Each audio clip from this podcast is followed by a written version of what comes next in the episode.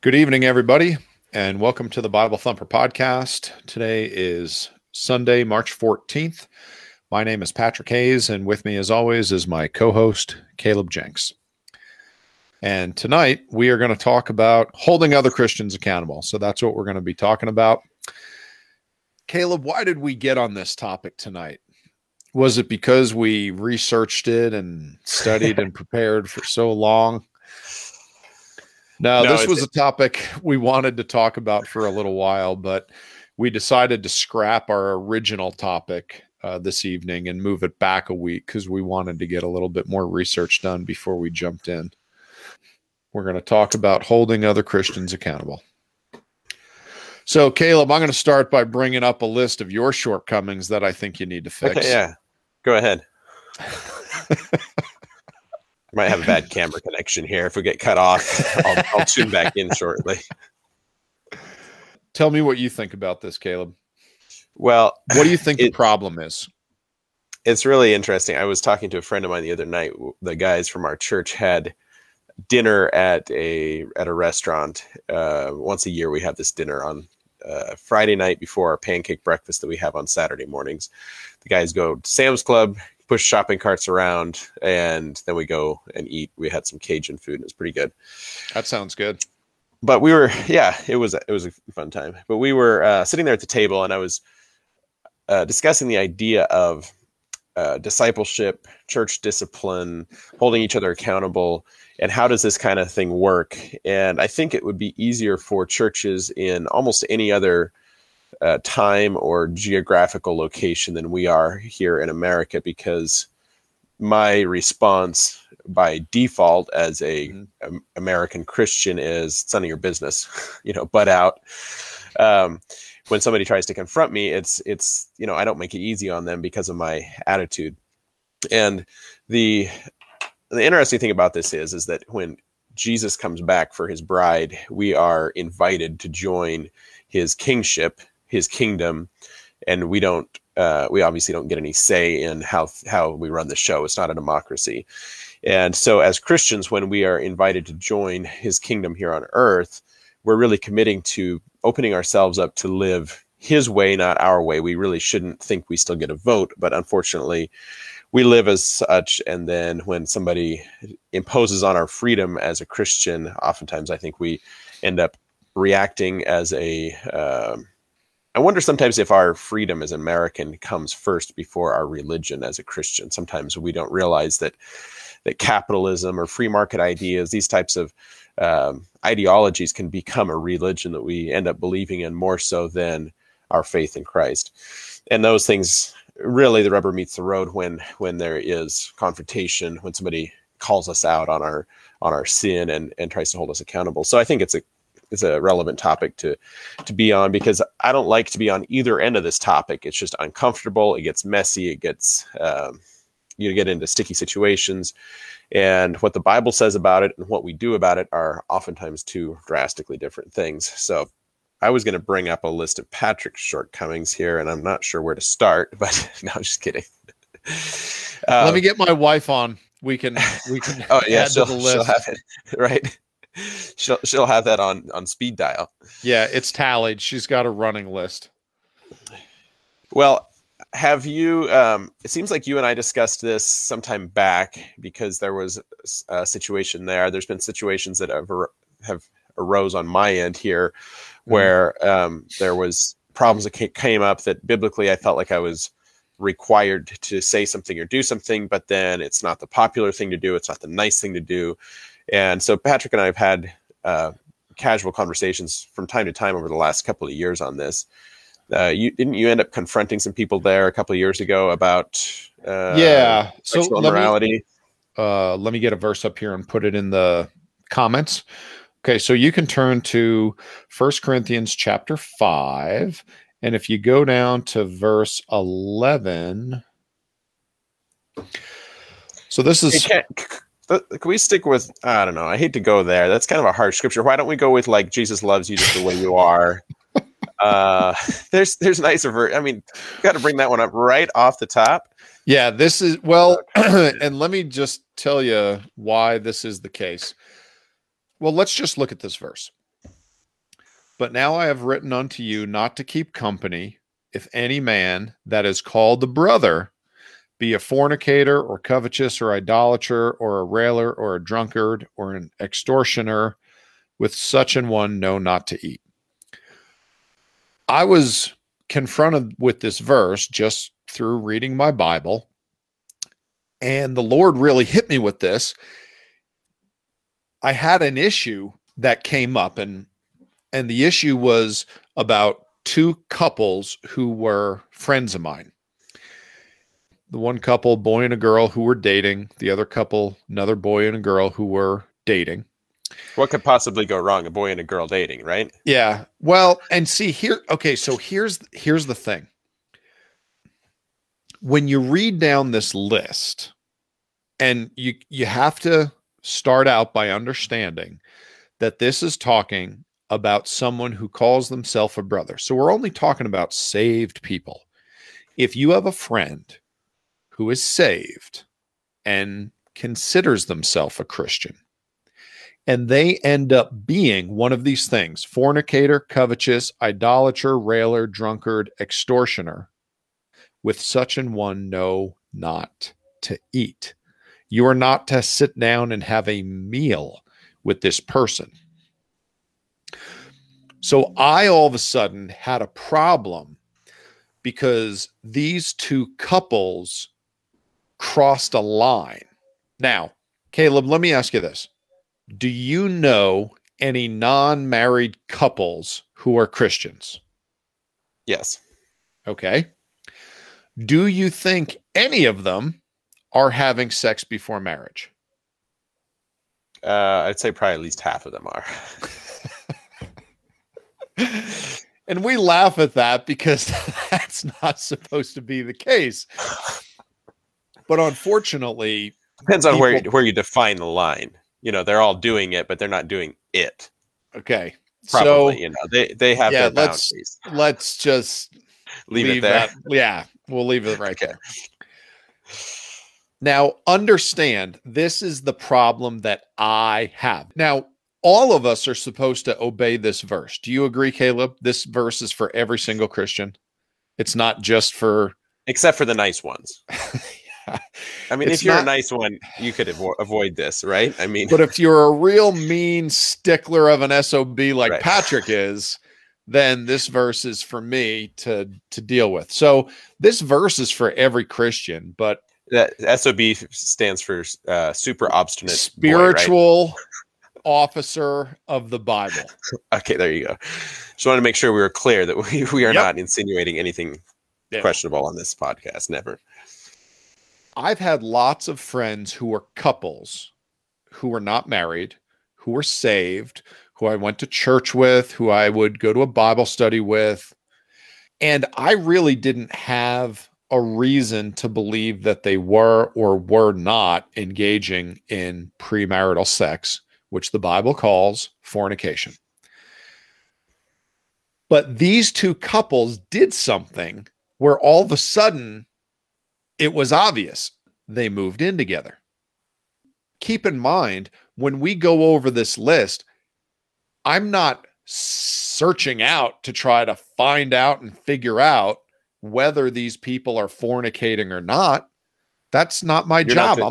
You're not the Christian CIA. No, I'm not the Christian Bible detective. That's not my job. But when all of a sudden that happened, I was thinking, this is kind of hard not to have to deal with now because it's obvious. And I actually had someone say, well, how do you know, they're sleeping together? And I'm like, you are now too dumb to talk to. I can no longer ask your opinion. When a boy and a girl move in together who are dating, who are considering getting married, you're going to look me in the eye and tell me that they're sleeping in separate bedrooms or something? Give me a break. No, I don't believe that. So now I'm confronted with this issue because the Bible commands me to not eat with such a person. Caleb, I have had lots of Christian friends who have moved in together, and I knew were living together. I mean, for crying out loud, some of them got pregnant and had a kid before they got married. So it's not a question. I know they are fornicating. But it didn't matter because I wasn't really friends with them. I wasn't going to share a meal with them. We just didn't hang out. I knew them, but this verse didn't apply because I didn't have to change my behavior around them. But these two couples I was friends with and would hang out with somewhat regularly. So now it's a problem because I know that I am not allowed to have a meal with them. And I didn't want it to just come up one day when they asked if we could get together and hang out and have dinner. So I said to myself, you know what, Patrick, you got to go and talk to him. You got to go and deal with this head on, go and talk to him, explain the Bible verse, tell him the situation that you're in now. It's a difficult situation and what you have to do. This was the first time that I was going to go and do this. And it was funny because, Caleb, didn't I call you about this? Yeah, you did. Okay. I called at least 3 or 4 of my friends who I, love and respect as Christian brothers who know the Bible well. And then after I talked to them, I figured I'd call Caleb and see what he thought. I was wondering how I ended up with Luke and Luke. That makes sense. And I called a bunch of people because I was wondering if anyone had ever done this, and how it went, and what advice they could give me. Lo and behold, the fornicating thing, or no, the confrontation of the fornicators. Oh, okay. Now, if you can believe it, no one had ever done this before. And I went over it with everybody, and I said, but that's what the Bible says, right? I can't get around it. It's clear. And everyone agreed. Now, I was going over it with them because I was saying, look, that, this is my plan. This is what I feel like I have to do. What do you think? How do you think this is going to go? So, Caleb, when I brought this up to you, tell me what your thoughts were on the subject. Well, I think if I remember right, I told you to wear your Jerks for Jesus shirt while you had the conversation, just to help break the ice when you first brought it up.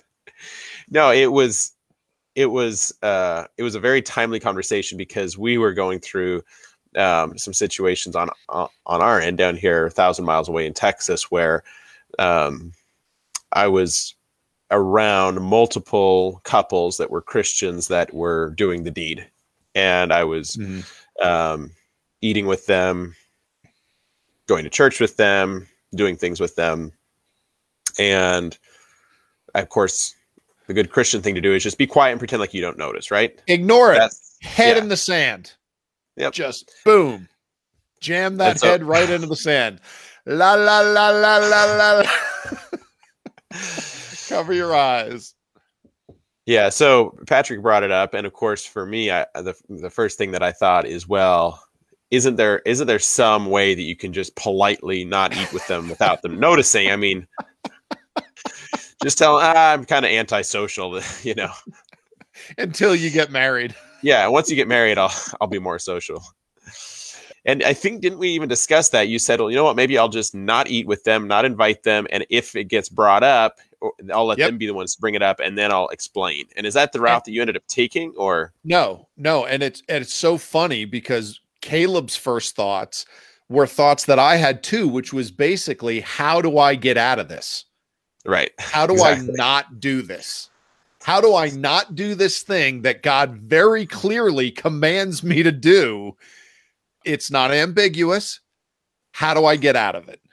And really, I knew that I wasn't going to be able to, because like I said, these were friends of mine that I would be around a lot. And here's the problem. It doesn't just say not to eat with them. It says, but now I have written unto you not to keep company. As I said, my job as a Christian is not to be the detective and try to figure out who is a fornicator, who is covetous, who's an idolater, who's a railer, who's a drunkard, who's an extortioner. But you could switch careers because there's churches that would probably hire you. No, just kidding. But when it's obvious and it's kind of right in front of you now, There's no question. We know this is the case. You got to understand, there are going to be people who mess up and make a mistake, and they end up fornicating. They end up being covetous. They end up being an idolater. They end up being a railer or a drunkard or an extortioner. It's not talking about the Christian who is trying to do right and wants to do God's will and messes up. It's talking about the Christian that is just fine being a fornicator. It's the one that's fine being a drunkard. We're not talking about the one who doesn't really drink, and one time they decide for whatever reason they're going to have a bunch of drinks, and they get drunk and they do something stupid and they feel like an idiot. Okay, and this is the first time they've ever been drunk, and it's not their pattern, it's not their lifestyle. They are not deliberately ignoring the commands of God. They did something stupid and they messed up and they sinned. That's what we all do. We're talking about the people who are like, nope, this is the way I'm living. So this is what I had. I talked to Caleb. We tried to figure out how it was going to go. And I think we both kind of said, well, it's going to go poorly. We're just not sure how poorly it's going to go. So I ended up going over or calling up these two couples, and I was going to meet with one of them at like 9 a.m. and one of them at 11. I decided, nope, I'm getting them both done in the same morning. I'm getting this over with. No matter how it goes, I just want it to be done. So then what happened was I went over there. I said, hey guys, here's what's going on. And I brought my Bible and I said, I need to talk to you about something in the Bible. And I brought up this verse and I said, now look, I know you guys have been dating for a while. I know you guys are talking about getting married. And I said, but once you guys moved in together, well, now I know that fornication is going on. You guys are my Christian brothers and sisters. And the Bible commands me. It puts me in a difficult, your actions put me in a difficult spot. And now I'm not allowed to keep company with you. I'm not allowed to eat with you. And I said, so this is the deal. I hate to bring this up, but you know, I am more scared of disobeying God than I am hurting your feelings. So this is what I'm doing. We're still friends. I still love you guys. We can talk on the phone. We can text message. We can, I'm fine if I see you at church. Okay. I'm fine if I see you at a Bible study. Okay. Because you're going there for something that is important to you. I'm going there for the same reason. That's fine. Okay. It's like if we saw each other at a movie theater, I'm not going to not go there, but I can't keep company with you. I can't eat with you. So we cannot hang out. We can't, you know, I'm not going to hang out with you after church. I'm not going to go have lunch with you after church. We can't do any of that stuff. It's just, it's not okay until you guys either stop this or you get married. They had some questions and they were, you know, it was about as awkward as you would expect, but honestly, they really, I think they respected me and my position, even though it was difficult and awkward. So I leave, and then I go over to my other friend's house. Now, he was by himself. His girlfriend was at work, so I just sat down and had the conversation. So you hit him. You hit two in one day. Two in one day. Well, and this was funny. Okay, this was funny because my second friend, he actually brought it up to me that his girlfriend was gonna move in with him, and he was kind of feeling me out for what I thought.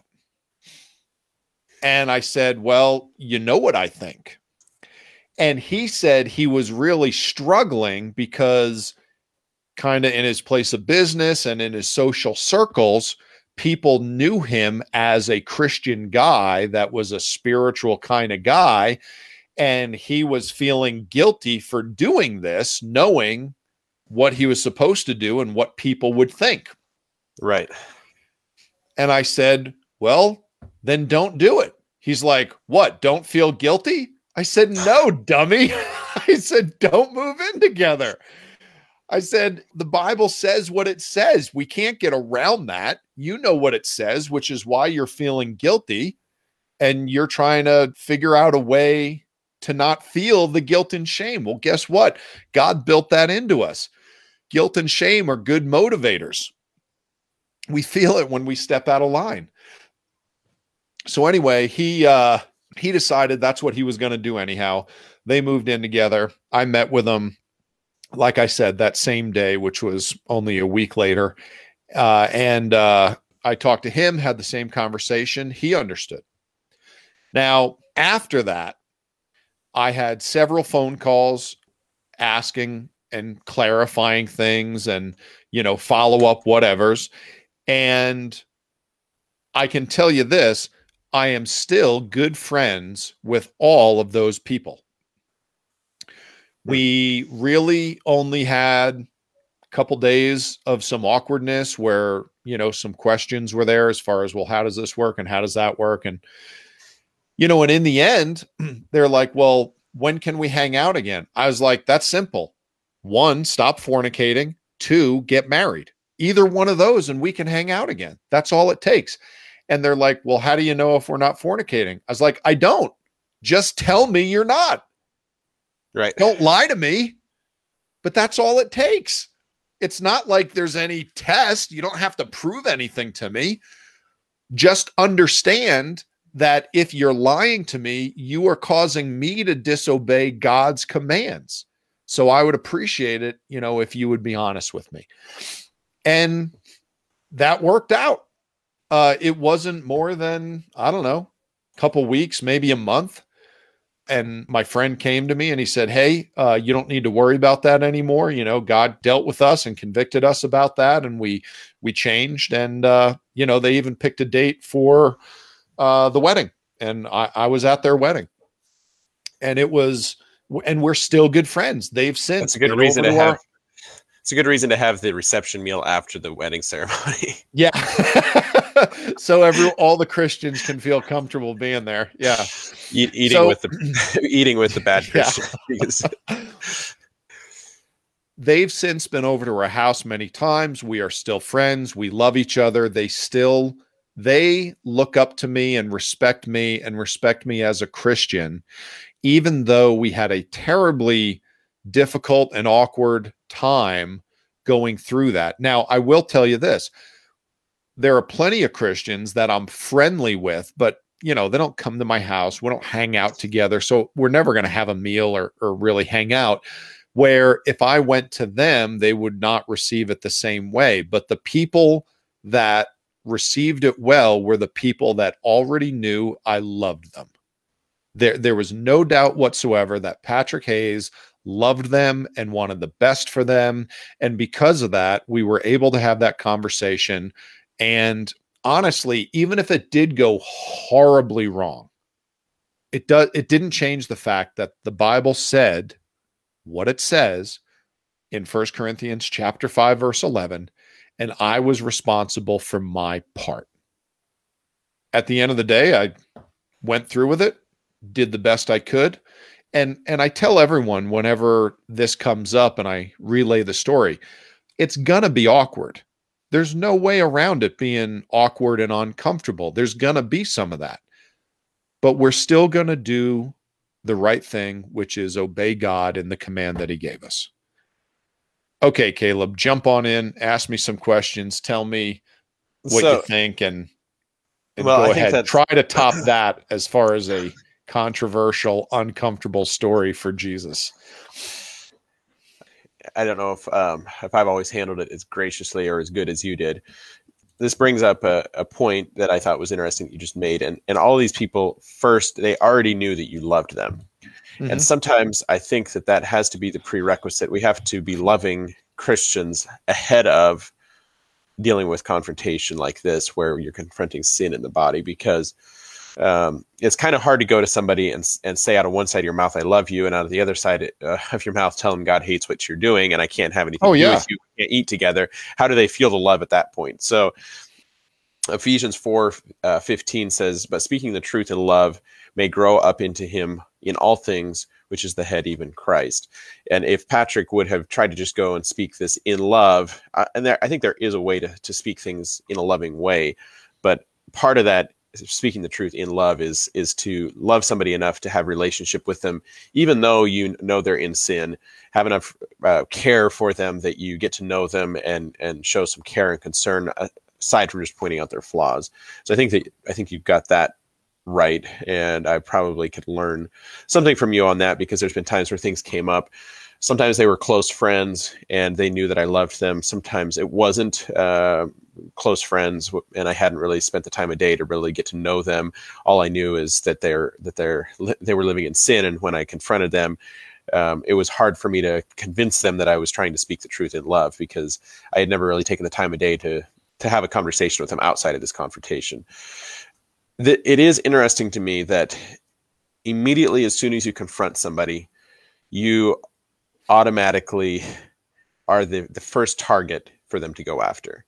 And this seems to be a common deflection outside of Christianity, inside of Christianity. It's a defensive maneuver. As soon as somebody brings it up, I mean, if you point out somebody else's flaw, the first thing they want to say is, "Well, you have flaws too, you know." Get the beam out of your own eye before you start trying to pick specks out of my eye. You know, that's the first line of defense, is to first try to point out the fact that somehow you were imperfect about it.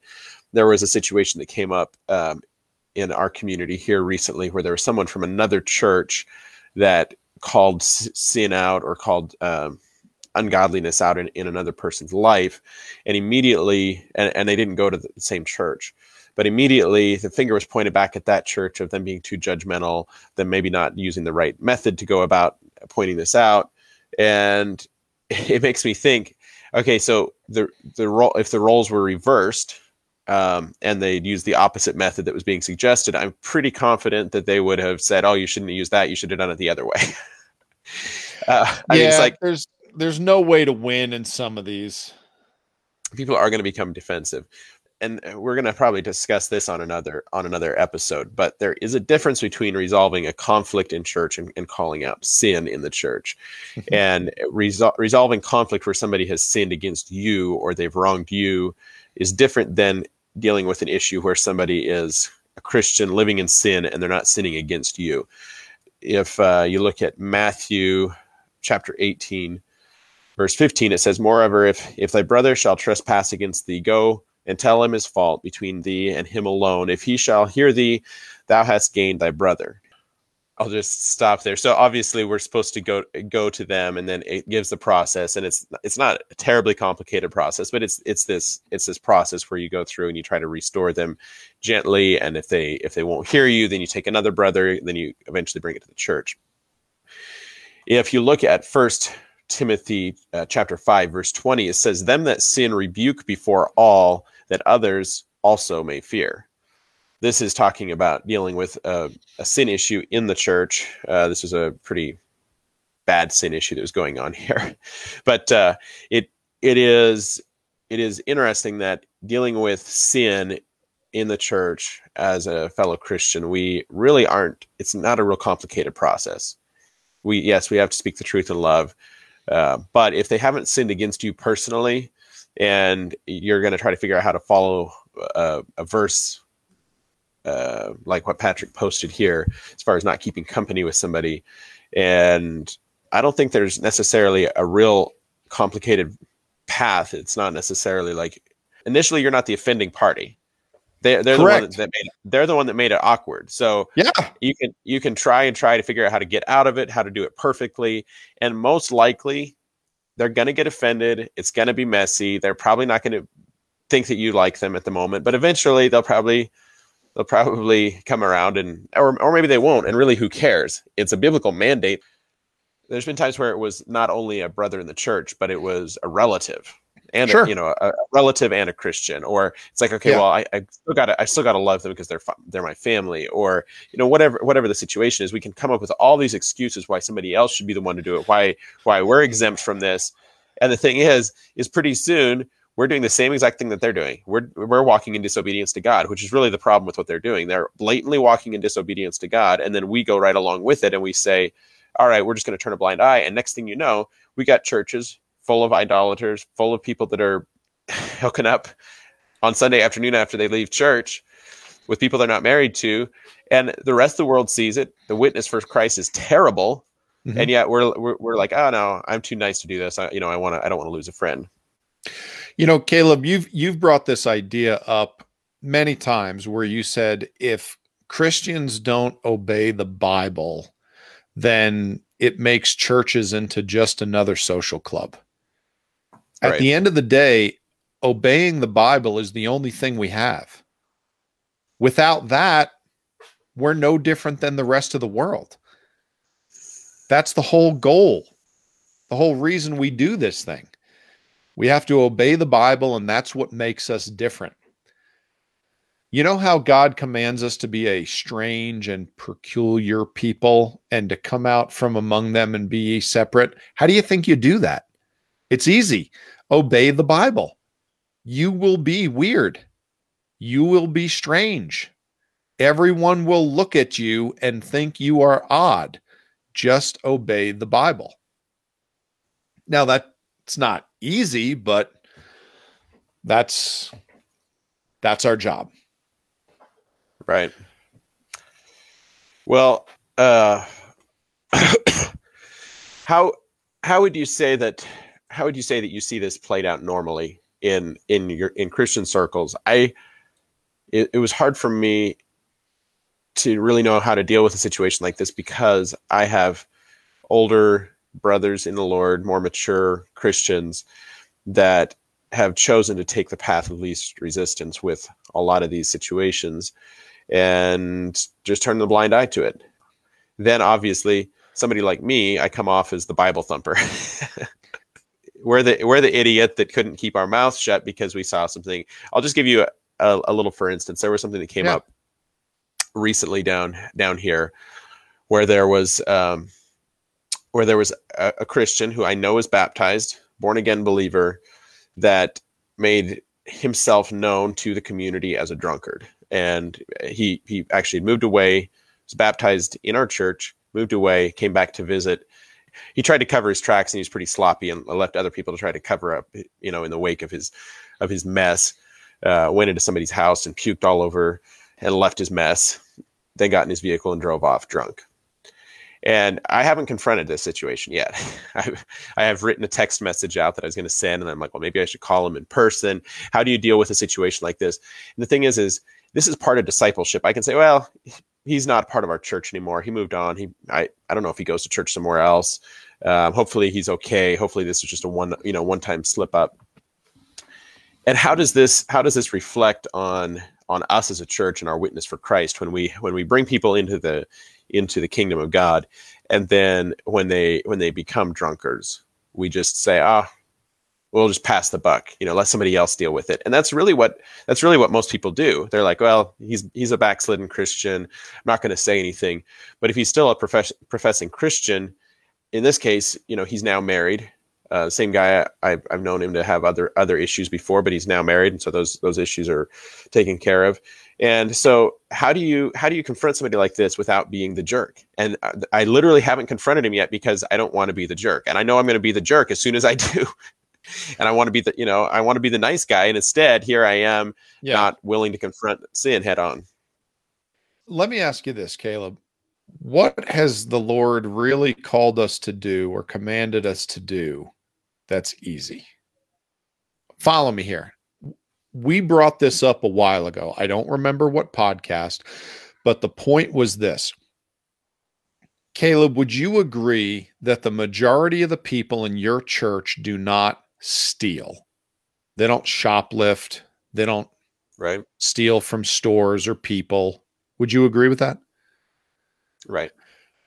Now, do you believe that they are all not stealing?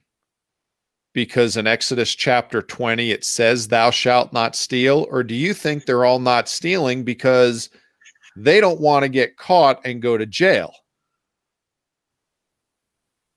yeah, I'd say there's a good majority of them that haven't read chapter 20 of Exodus.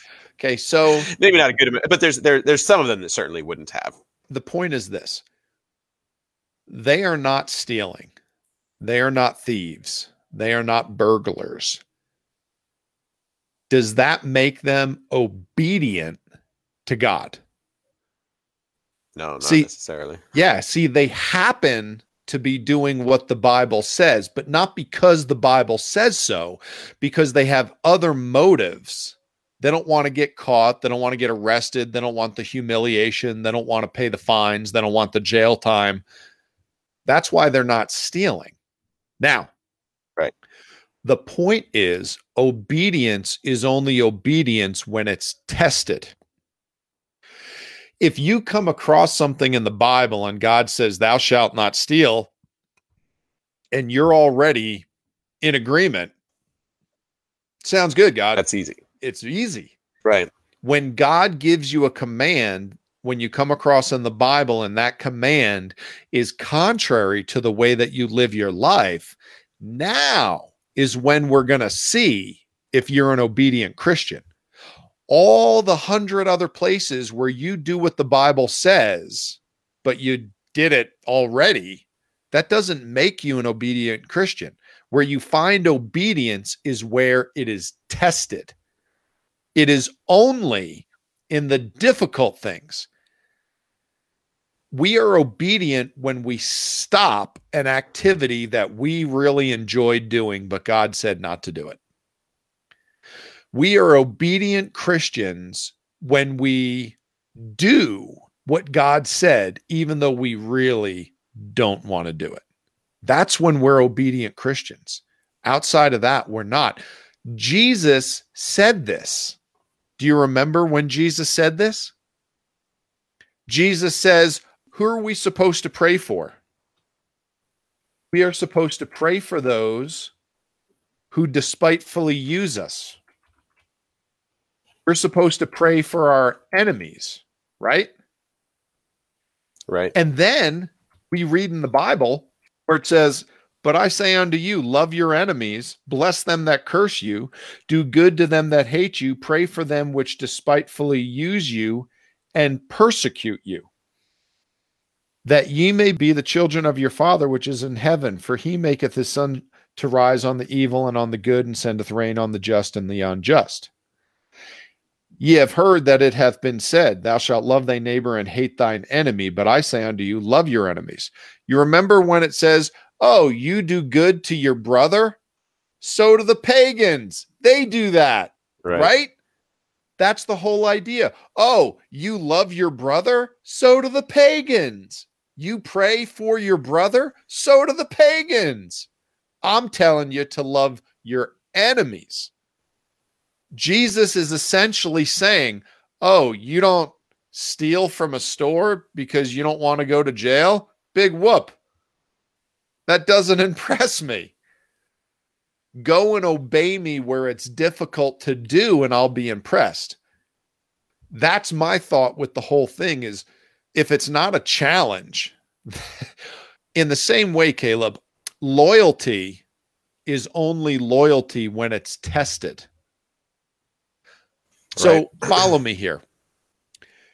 If we had to boil down being a husband to one command, what does God tell us that we have to do to our wives?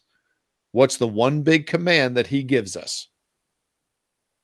Love your wives. Love your wives. Love the church. As Christ loved the church. So when Christ went to the cross, did he go to the cross for people that deserved it? No. Now, did he go to the cross for people when they were lovable, when they were wonderful? No. He went to the cross for us in our wicked, sinful, horrible state. And Christ says, you husbands are to love your wives like I loved you. Doesn't matter how your wife acts. It doesn't matter if she's lovable. It doesn't matter if she deserves it. It doesn't matter. None of that matters. You're to love her. In the same way, if we had to boil down the commands given to the wife, what's the one command? Same chapter, same book, Ephesians chapter 5. Husbands, love your wives. Wives do what? Love your husbands. Nope. I'm sorry. Submit yourselves to your husbands. There you go. Yeah. Now, it doesn't say when your husband is doing something intelligent. It doesn't say when he is leading you in a direction that you agree with. And that's the problem. Do you know that loving your wife doesn't count except for when it's hard to do? It doesn't count when you want to love her. God says you have to love her when she is unlovable. Do you know that submission doesn't count until you don't want to submit? That's when it matters. And it's the same thing for all of us Christians all the time. What matters is when God tells us, do this, and we're like, man, I really don't want to do that. I'll do two of these other things, and we'll let someone else do that one because that's hard and it's uncomfortable and I don't want to do it. Tell me what you think of that. Am I crazy? No, I mean, the interesting thing about this is I've been on the receiving end of people, I think pretty close to perfectly or imperfectly trying to point out flaws in my life. It's hard for me to think of this aside from my wife or from, people that you're close to. It's sure. It's usually not just random strangers or people obviously from church that will point out a flaw or that know you well enough to realize that what you're doing is not in according to God's word. You're not walking according to God's word. And I know sometimes we can jump at the opportunity, but I think that you can definitely tell when somebody's doing something because they have it out to get you. They're mad at you. Sure. Or when they're walking in obedience to God's word. And I think that the situation that you explained here, where you went to a brother and you said, listen, this is the chapter, this is the verse, this is what I'm commanded to do. I don't want to do this, but I simply am your friend, but we can't eat together anymore. I mean, yeah, it's an awkward conversation to have, but I don't think that, I don't think it's too hard for them to look at it. It's like, and I oftentimes point this out, and it's hard to point this out to somebody and keep using this same phrase over and over again, but to say, hey, don't fight with me on this. Your problem isn't with me, it's with God, Sure. I've heard that this called, a tactic of being called what a friend we have in Jesus. You don't like me, that's fine. But your problem really isn't with me and this nice guy, Jesus, that you think wouldn't act like this. He's actually the one that tells me to do this. He's the one that calls you out on this sin issue. He's the one that says that this is unacceptable. And so sometimes I think that we can remind people, hey, if I wrote the Bible, I might not have put this in there, but I don't write the Bible. I'm not the one that made this rule, okay? I'm just simply trying to walk in obedience to God's word here, and this is what it says. It's not easy. And I think that doing it with humility and meekness. And I always find myself trying to remind them, hey, I'm a sinner too. I've messed up royally. I've done this. I've been down this path. I know where you're headed because I've been down that path myself too. And I've rejected that and chosen to follow Christ instead. And if you look at Galatians chapter 6, verse 1, it says, brethren, if a man be overtaken in fault, ye which are spiritual, restore such a one in the spirit of meekness, considering thyself, lest thou also be tempted. And I think that sometimes that meekness is probably going to be the only thing that they can recognize of love at the moment when you confront them is that meekness to say, you know what, I don't want to do this either. I'd rather not have this conversation, but this is what the Bible says. And so I'm walking in obedience to God's word to bring this to you. And I think that sometimes we get the idea of rebuking somebody as, shaking your finger in their face and chewing them up one side and down the other and cussing them out. That's not what the biblical mandate to rebuke somebody is rebuke them with meekness. Mm-hmm. You're not going to go to them and shake your fist in their face and get mad at them. You're going to go to them in meekness and say, you know what, I'm a sinner too. The way you got to think about it is you're dealing with a sick person. How would you treat a sick person that you love? Because that's what sin is. Okay, right. Sin is something that people need help with, and that's the That's the difficulty. So long as you don't receive any pleasure or joy from doing it, so long as your only goal is to restore such a person because you love them, then you're in the right place.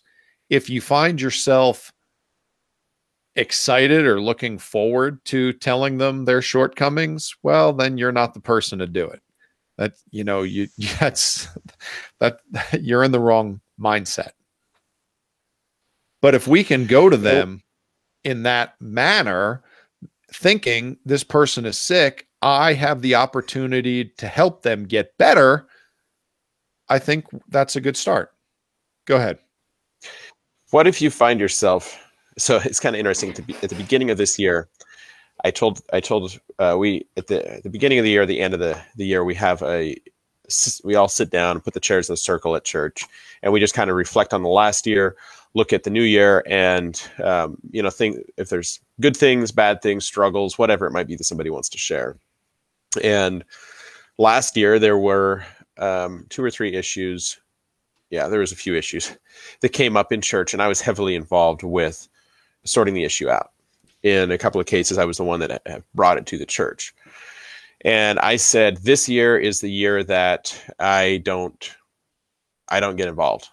I'm going to leave this up to you guys. You guys deal with it without me, because I don't want to be the guy that's the morality police in the church. I don't want to be going around pointing out flaws in people's lives. I don't want to become this person where like you said, all of a sudden if you enjoy doing this and this becomes your passion, all of a sudden you find yourself in a bad spot.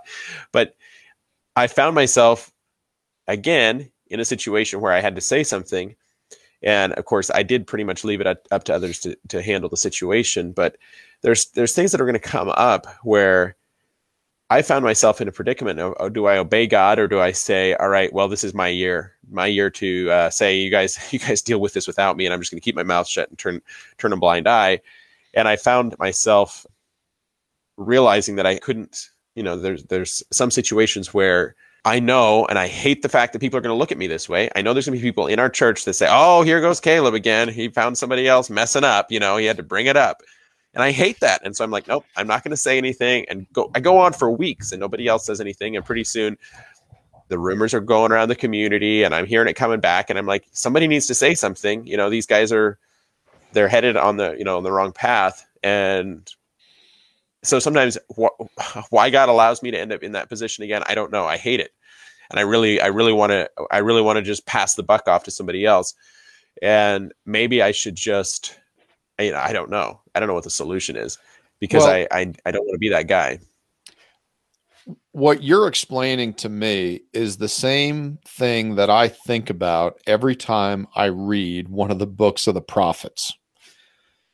Every time you read through the Bible, you're in the Old Testament, hopefully, so you're learning something. And you're reading about the life of a prophet. Those guys are the most impressive guys in the Bible when I read through the Bible. But their lives, Caleb, were hands down the most difficult, sometimes miserable lives of anyone in the Bible.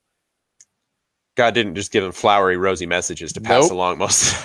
Okay, think of this. When you read through Ezekiel, when you read through Jeremiah, when you read through, I think Hosea is another one, you read through some of these and God tells them, you're going to go and talk to these people. And by the way, they're not going to listen to you. Your whole life has come down to serving God in this one area. And God starts out by telling you, nobody will listen to you. And in Jeremiah's case, you got to remember, Jeremiah was on the team. He loved Israel. He wanted the nation of Israel so badly to follow after God and to love God and to do God's will. And God said, nope, they're not going to do it. And it was heartbreaking to watch that. It seems like any time a man of God really wants to do God's will, it's difficult, and you do it for the couple of people that God can reach. It's not for the masses. It's for just a few folks that God can reach. And that's all you can do. We don't get to decide. We don't get a say in who listens. We only get a say in whether we're going to obey. Something that I mentioned to one of my friends recently when there was a situation that came up is I said, at times it makes me just want to not go hang out with Christians so much and just not get to know them too much, because I have hundreds and hundreds of friends that are not Christians that I can hang out with them, and I know their lives are a mess. Yep. And I don't feel obligated to saying anything to them about it. I know that they're living in sin, and my life can speak of, of the difference between my life and theirs. And I don't really have to open my mouth and always point out the differences. My goal with them is to share the gospel with them. And so I don't really have to, the first thing I do when I'm sharing the gospel isn't to start pointing out and listing all their sins. They already know their life. Absolutely. They need to learn the contrast between their life and the hope of the cross. And so it gets easier. But then I was reading, and I thought this is interesting that you brought this up. And I think this is a topic that we've discussed having is Christians trying to hold non-Christians accountable. Mm-hmm. And obviously the nice thing is that we don't have to. But there are times where God sent prophets to go and talk to men that were not, and of course back then it wasn't Christians versus non-Christians, but he was sent to go and talk to evil men, and they were sent to give them a message from God to let them know that their sin was sin. And there are times where in preaching the gospel you're going to have to point out the evil of the world and the depravity of mankind so that people can see the difference between good and evil. But it is very interesting that we tend to want to take verses like where Jesus sat down with drunkards or prostitutes or things like that. And we say, well, if Jesus was okay with it, then we should just be fine with this in the church. Well, that's totally different when you're reaching, you can reach out. There's certain people that you can reach out to and extend God's mercy to them that are non-Christians. And then it changes, and we are supposed to be a little bit more critical of each other as Christians. And I don't think this just stays within the walls of our own churches. And I think that history goes to prove that we've not done ourselves any favors by ignoring this when there's sin in the camp and we don't call it out, whether it's the church that we're in or the church across the street. There's scandals that have gone on for years and years and years, and there's been certain branches of Christianity that didn't deal with this. The Catholic Church is an example of this, where it went on for years, and they never addressed the situations where church clergy is sexually molesting children and terrible things, and people turn a blind eye to it. And the Protestant Church oftentimes just like, oh, that's a Catholic problem, and we turn a blind eye to it, and so then it leaves the heathen, the godless, to call out the Catholic Church on their crimes against children. And bring this up rather than other churches having been willing to confront it years ago and say, hey guys, if you're going to call yourselves Christians, you can't let this slide. You can't cover this up. You got to get this out. You got to get this sin out of your camp. And I think that we sometimes think that because we end up becoming an element of God's justice or becoming what people would say is judgmental, you're pointing out somebody's flaw. That's not merciful. But to me, when God chooses to rescue us from our sin, the wages of sin is death. And so when God chooses to rescue us from our sin, that's his mercy.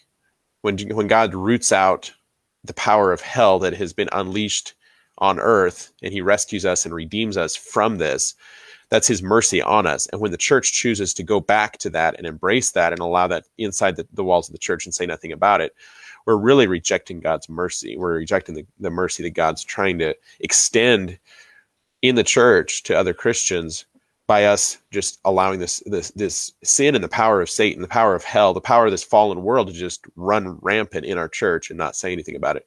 So in a way, sometimes when we do speak the truth in love, we're having mercy on somebody by saying, hey, don't choose that path. And it doesn't feel merciful at the time. But the Bible says that no discipline is pleasant at the time. And we have to realize that. Sometimes church discipline, it isn't just going to be the pastor of the church administering it. Sometimes it is us as fellow believers, even outside of the walls of our church, calling each other out and saying, got to knock it off. you know, what's going on. So if Patrick calls me and says, "Hey, I'm going to the strip club this weekend. Do you want to go with me?" My conversation with Patrick looks a lot different than my conversation with the neighbor across the street that isn't a Christian. And he says, "Hey, I'm going to the strip club. Do you want to come with me?" I'll pleasantly decline and say, "No, I'm not interested. I don't go to strip clubs." If Patrick says, "Hey, I'm going to the strip club. You want to come with me?" I'm gonna say, "Hey, we need to sit down and talk." You know, because what's going on in your life here? That conversation is naturally drastically different between a Christian and a non-Christian, and it's just logical that it should be. But we oftentimes end up putting ourselves in this bind where we think that we have to, you know, well, Jesus sat with sinners and Jesus ate with sinners, and so I'm going to eat with sinners. Sinner or no sinner, if they're a Christian, they do fall under a different category. So, anyways. Well, that was a heck of a way to close up the hour with you having to rebuke me for inviting you to a strip club. I appreciated that. I'm glad that's the last thing we talked about. So all of our listeners, if they remember one thing in this hour, it'll be that Caleb said no when I invited you to. Oh, brother. All right. Well, we are at the end of the hour. You got any final thoughts? No, there's a verse I had it pulled up earlier. For some reason, whenever I restarted my system, I lost it here. But the Bible says that every deed done in darkness shall be exposed. And so one thing that I told a friend recently, as I said, listen, everybody's going to know eventually. Mm-hmm. This is going to come out. If you don't want bad information out there floating around, don't create the bad information in the first place. Me confronting you isn't really the problem with this. Bringing it to the church wasn't the problem. Obviously, I think this is one of the sticking points that we have to learn to get past is learning the difference between loving somebody and loving them enough to be willing to follow a biblical mandate or becoming an accomplice in their sin by us choosing to ignore it because we don't want to be the bad guy. We want to be the nice guy. So I think that Patrick would be the accomplice if his sexually immoral friends that are fornicating and living together come to his house and eat with him, and the Bible says not to, and he continues to do this. Patrick becomes part of the problem. And so it's a simple... To me, it's a simple thing to look at and say, all right, I don't want to be an accomplice. I'm going to follow God and walk in obedience, no matter how messy it is, no matter how many friends I may lose. Anyways, you guys can chime in here in the comments and point out how this is wrong. If you can find verses to back it up, I would love to find those because I've been looking for outs for years now. So if I can find one, congratulations. Just one. Just give me one verse so I don't have to do this. Yeah, no kidding. We'll see you next Sunday. Everyone have a good week. And keep thumping that Bible. Bye-bye.